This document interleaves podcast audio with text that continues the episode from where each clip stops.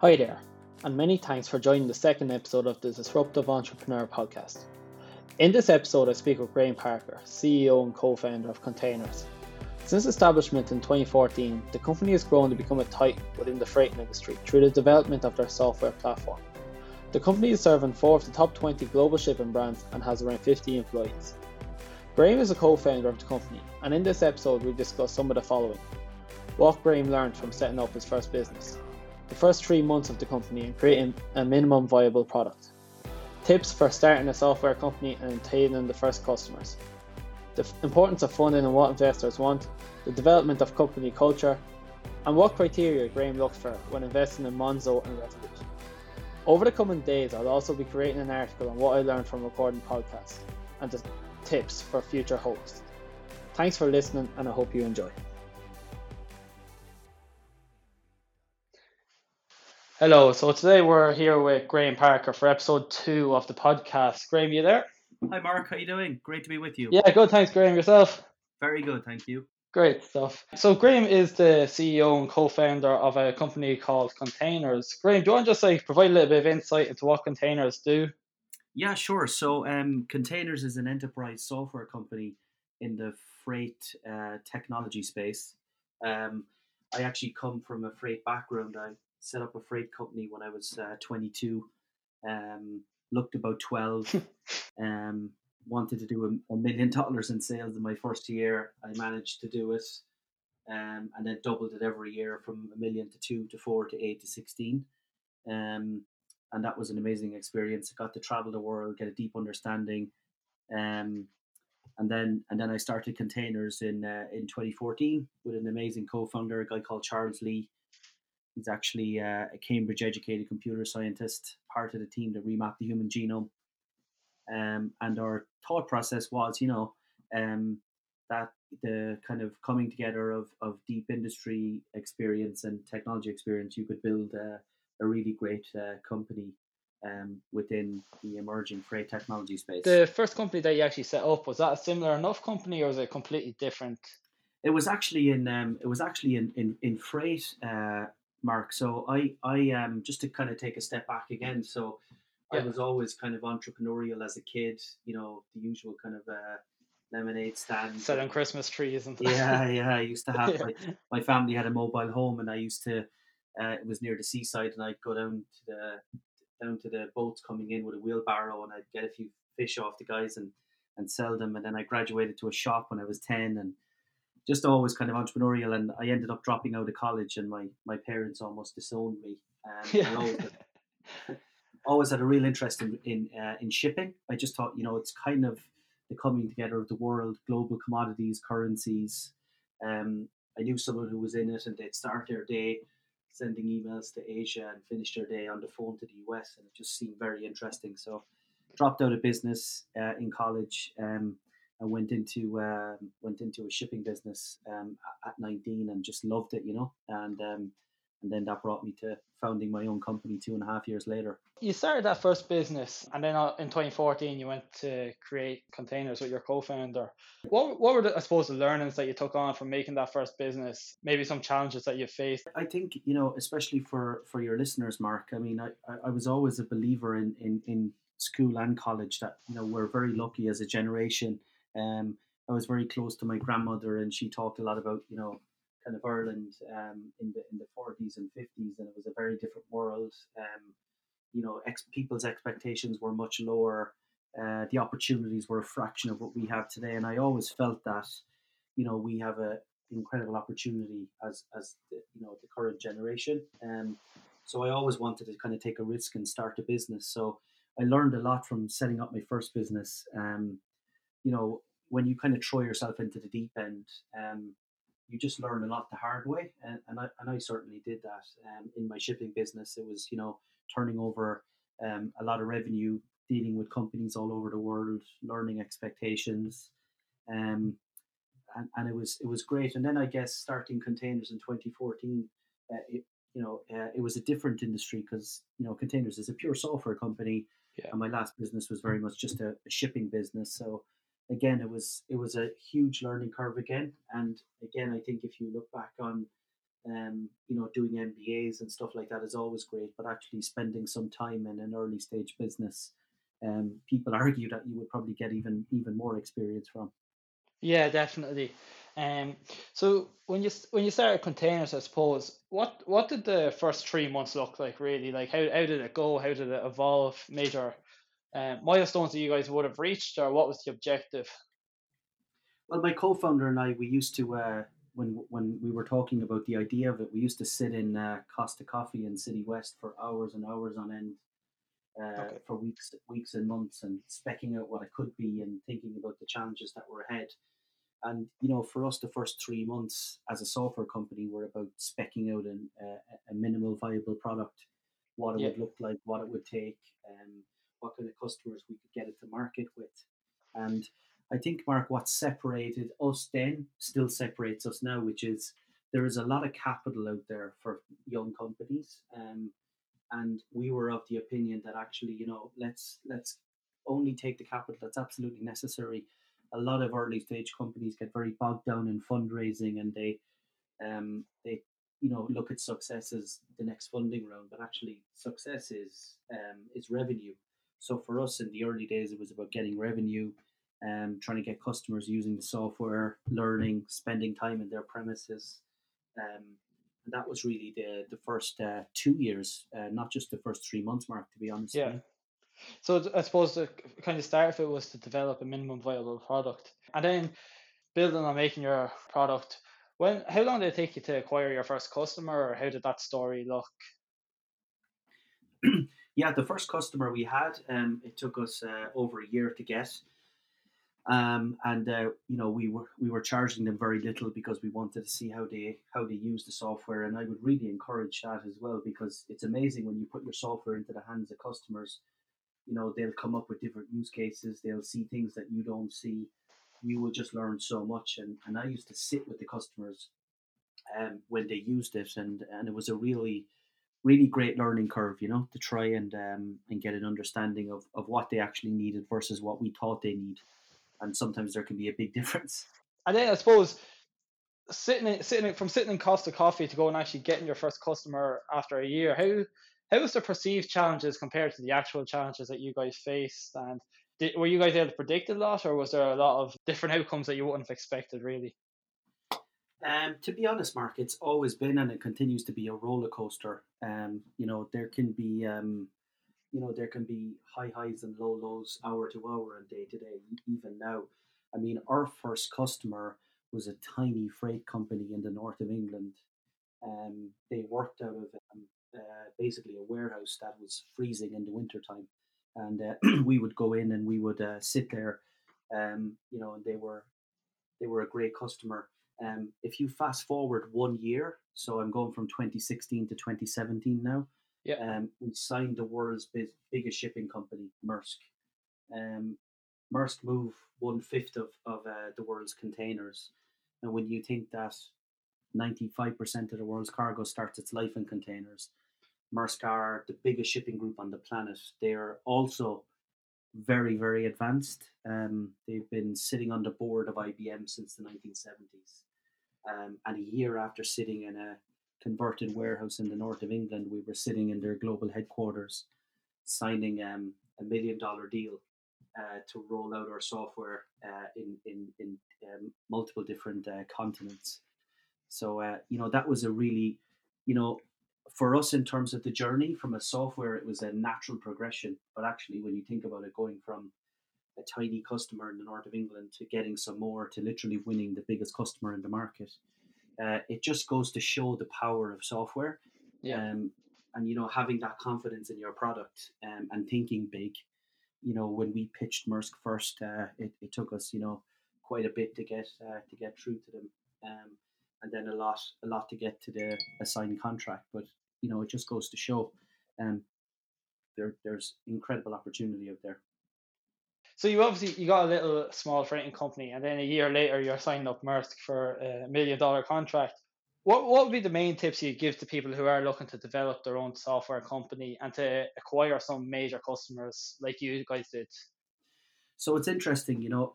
um, first of all, I would say, from a software point of view, like constantly be iterating. Um, like sit in front of your customers, take time to learn, you know, where the product should be, and um, and getting it out there at the right time is important. So if you wait too long and you're obsessed with getting it perfect, uh, it, it, it, it's more difficult. If you go too early and it doesn't quite work, then um, that's obviously an issue as well. But I would say that if you take Maersk as an example, um, you know they would they would be actively listening to young uh, startup companies. They would literally realize that you know there is software being built by startups. Startups are a special breed of company. You know yeah. they don't have any they don't have any legacy. Uh, they think differently. There's a track record of startups changing the world. Um, and you know for us, Maersk, um, I wouldn't say they answered the phone the first time, but when we you know when we started talking to them, um, I had some contacts, but it was amazing how receptive they are. And I would say it's the same in every industry. You know, if you look at a lot of big companies today, uh, they will listen to your pitches. You know, they will have a lot of very large enterprises will have you know their own startup incubators or investment programs and you know i wouldn't be afraid if you're a young software company uh, to go, you know to go and pitch these companies um you know even no matter how big they are if you take our case with Maersk um our project was one of the fastest uh, IT projects they've ever done. Um, we were from contract signing to go live was just 12 weeks. Um, the average in a enterprise is probably one year. Yeah. So you know, as a startup, sometimes you're under you underestimate just how agile you can be compared to uh, very large corporations. And at the time, was there any other freight and software companies on the market, or were you guys kind of the first to this market? Uh, yeah, no, there was uh, there was a lot of other companies. Um, we we probably had a little bit of a different um, angle on things compared to some of the others, but you know, there's lots of billion dollar freight tech software companies. Um, but you know, we just had um, a little bit of a different idea. We concentrated on an underserved uh, part of the market, and we looked to really kind of execute and, and grow our revenue. So then that's 2017. You guys have Maersk as your first customer. Uh, I was speaking to one person about this, just ask, I suppose, trying to find out interesting questions that I could ask. They were actually looking to find out a little bit about the funding side of things. How did that look? Or that's that plays a big role in a lot of software companies today. Yeah, definitely. Um, if I look at Kontainers now, we're we're over five years into the journey, um, and over that five years, we've raised uh, just under two million dollars spread over five years. Yeah. So that is a lot of money, but actually, if you kind of look at it another way, it's not a lot of money. There's companies in freight tech that have raised a billion dollars.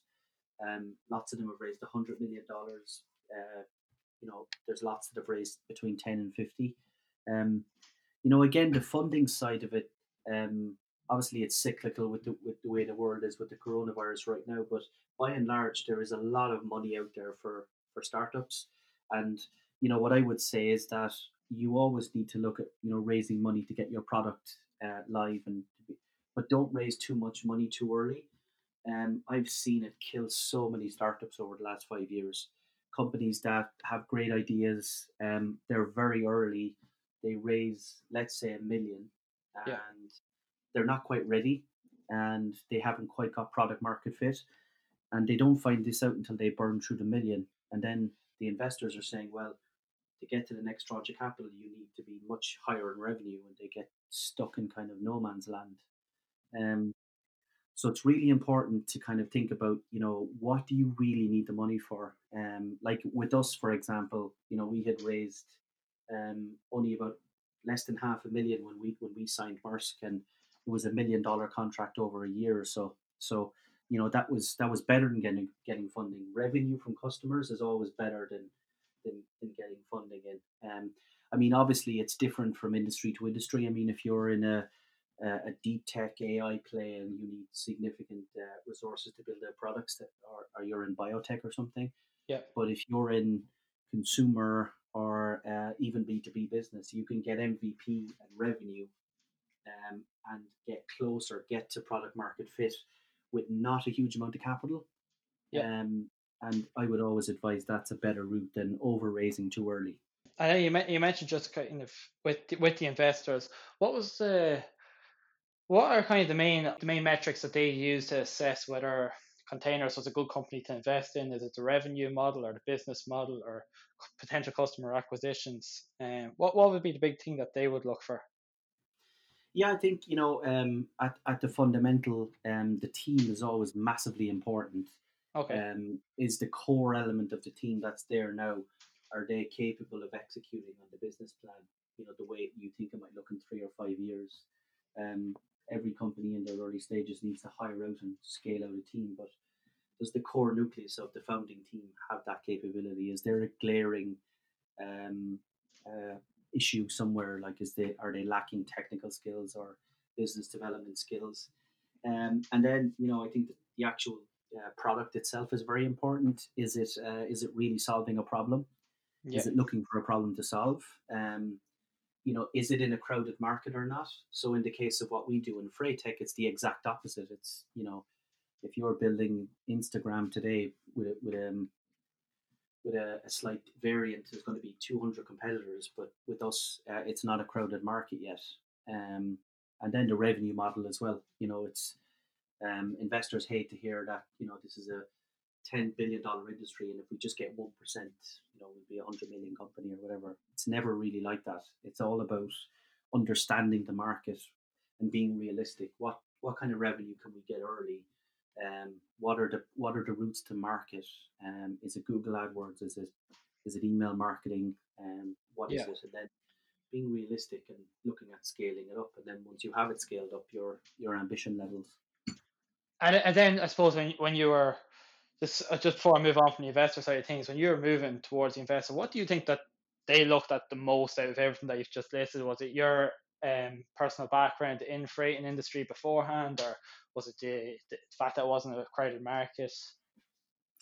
I think it's a mixture. I mean, you know, in, investors uh, for young entrepreneurs can be, uh, you know, you can always be nervous when you're pitching investors, but you know, they're just people like you and I um, they just have a very unusual job, which is to deploy capital.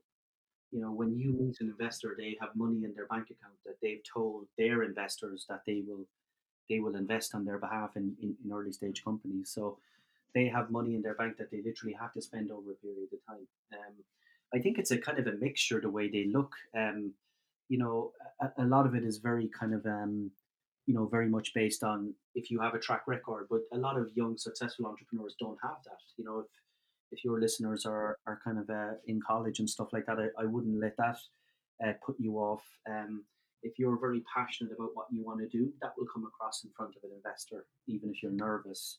Um, and you know, I think having t- the biggest thing I would say is if you're sitting in front of an investor, having thought it through, uh, maybe sitting with somebody that has some experience and try to pick holes in your um, in your um, in your story to the investors. Is there something obvious like you know this mightn't work because a company tried it last year in the US and they didn't succeed, or do you know that there's ten other competitors, or um, will it pass technical due diligence? Um, but I think it's a mixture, and I do think that there is a you know a huge amount of capital out there now um, for for early stage companies. Yeah, definitely. I suppose just to, to move on a little bit then, so you guys have been since inception back in 2014. What do you think have been your biggest learning so far over the last five or six years? Obviously, you worked in the freighting com- you owned the freighting company beforehand, but now you own most of a software company. What have been the biggest learnings that other software entrepreneurs could could learn from? Yeah, so I think maybe one of the biggest ones is um, everything takes longer than you think it will. Yeah. Um, literally without exception, that's been the case for us. I mean, um, no matter what it is, you know, if you if you think you're about to close a big deal and you think I'm going to close it next month, it'll probably take three months. Um, if you're building a new product release and you think, oh, we can have this out in two months, it might end up taking longer. If you start a fundraising round and you think I can have this uh, closed and in the bank by three months from now, it, it might end up taking six months. So everything takes longer than you think by and large. Um, you might be pleasantly surprised here and there, but that's um, that's a big part of it. Um, but on the other side of it, you know, if you're in software, um, it really is, you know, a, an incredible time to be in software. Um, I mean, we have customers in, you know, Chile, um, New Zealand, uh, you know, every part of the world. Um, and when you're a software company, uh, you're a global company immediately.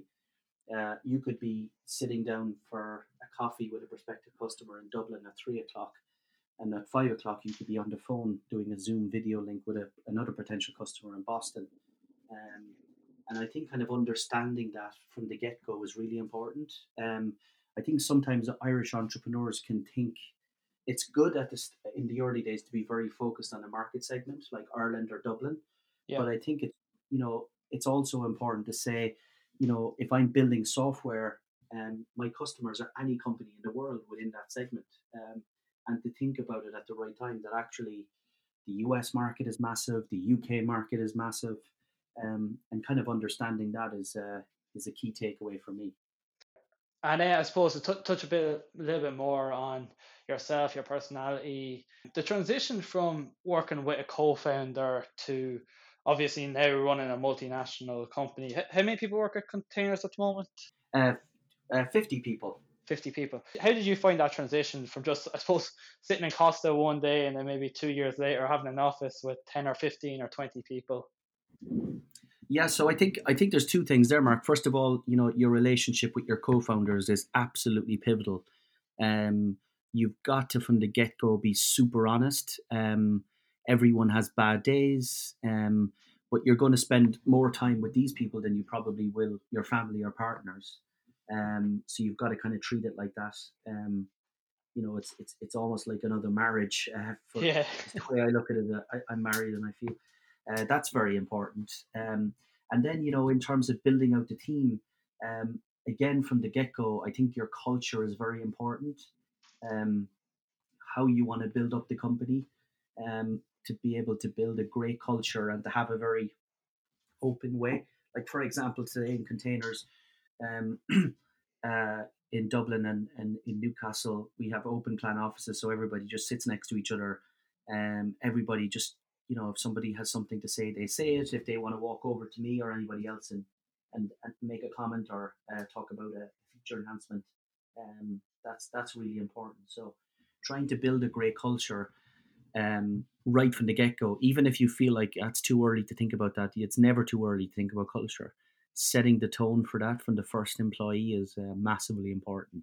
You try to build this culture. What would be kind of the main challenge that you face in building a team? So negotiations or managing conflict or yeah, I think one of the things is, you know, if you come to a stage in your business where you're you're hiring people quickly or, or very fast, um, it's possible that you know you you you, you can make some mistakes. Um, so you know um, if you can um, hire slow and, and kind of fire fast, it always makes sense. Yeah. Um, but you know because sometimes, particularly in sales roles, uh, people's jobs in sales are to sell themselves. So they'll typically do a good job selling themselves in an interview, but you know maybe in in the day to day it mightn't quite be the same. And uh, anybody that affects your culture um, ne- very negatively, um, uh, you know, we we talk about having the no a hole rule in our in our company. So it doesn't matter how talented you are, if you're not a decent human being, then you know you don't kind of fit in uh, into into our business. So I think you know having that type of um, of that culture apparent and having that open door policy that any time, any during the day, people can come over to you and talk to you and ask you questions. And you know, for example, we do an all hands monthly at the end of every month. Um, so we all we all jump on a, a, a Zoom video call because we're in we're dispersed between Dublin, Newcastle, and New York. Uh, you know, I talk about exactly where the business is, uh, new customers, pipeline, announcements, uh, open the floor to everybody um, it's very important that everybody feels part of the journey right throughout, um, and and things like that really help. Yeah, definitely. We've only two or three minutes left. I wanted to touch on this area because I felt like it was important just looking at your LinkedIn profile. You were an early investor back in Monzo Bank and Revolut back in 2017. And um, would that be correct? Yes. Oh, perfect. You made the transition from looking for investment and then you were investing in other companies.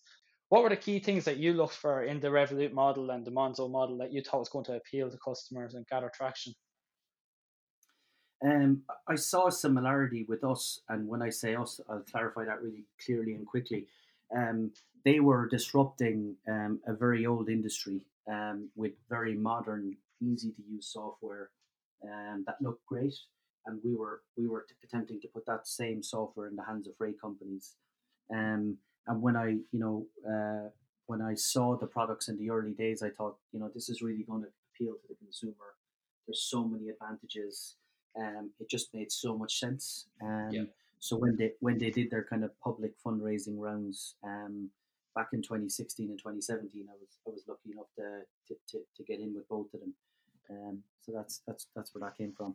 I just wish I had more to invest in them at the time. yeah, it's just about it. It's giving good returns. um, the final question I just wanted to ask, it's not so much more about businesses, but good resources. It's something that I just like to find out about that you found helpful for your learnings, books or podcasts or um, conferences that you attend. Is there anything that you might go back every now and again just to, I suppose, refocus yourself? Yeah, definitely. So um, I think you have to be very careful with conferences. Uh, there's some conferences that are out there that are good, but I think it depends on what type of industry you're in. Uh, to try and go to the industry specific ones as much as you can. Okay. Um, but I think you know, for me, reading regularly is very important, and the way I personally hack that is um, I've looked at all the people that I look up to, and I've looked at the people that are key in my industry, and I follow them on Twitter. Um, and when you curate your Twitter to a stage where you follow great uh, software entrepreneurs, uh, the investor community, uh, and the wider software world, you just pick up so much information. So when I log into my Twitter, it's a ton of people doing tweet storms, uh, people recommending books, hi- highlighting podcasts, giving you their thought on the world. Um, so I probably pick up most of my, you know, kind of podcast leads and what to read and what's really happening in the world from Twitter. Um, and, and that's kind of the way I've I've curated my kind of reads and social list from there. Yeah, that, that that's a great tip. And I've started using Twitter myself a lot more last year, just follow people in different industries and pick up learnings that they've had because they, they don't mind tweeting it out. And even if there's a good podcast or book that they've listened to or read, they do tend to put it out on Twitter, which is always useful. Yeah, uh, definitely. And and I think you can pick up very quickly as well. You know, if you're in, you know, for us as an example in in freight software, you follow the right people, you know exactly what's happening in the world. You get the smartest people tweeting their thoughts. Um, you know, I think it's a it's a it's a really powerful tool. I mean, a lot of a lot of my friends use Twitter in a, in a pure social sense. I literally yeah. don't. I don't follow RT news or anything like that. I just follow. If I want to look at that, I'll just go to the web page. I just use my Twitter as a pure learning. Uh, so when I log in, I'm literally following the people that I think you know I can learn from, and the ones that have a, a track record of putting out tweet storms, the ones that are tweeting the latest of what's happening. They're talking about recommendation and giving advice. And for me, I picked up, you know, literally every book I've read and podcast I subscribe to has come from from those uh, curated Twitter lists over the last two years. Yeah, fantastic tip. Something something that I'll have to start picking up on myself and stop following the lad Bible and silly pages like that. um, that's a great. We, will conclude there for today. I want to say thanks very much again for jumping on. It, it, it's it's been great to listen to some of your learnings. I think they provide a really good insight to uh, the people that listen to this episode. So I do really appreciate it a lot. No problem. No problem. Great talking to you and good luck with everything else. And uh, thanks again for having me. Perfect. Thanks very much, Graham. Thanks, Mark. Bye bye.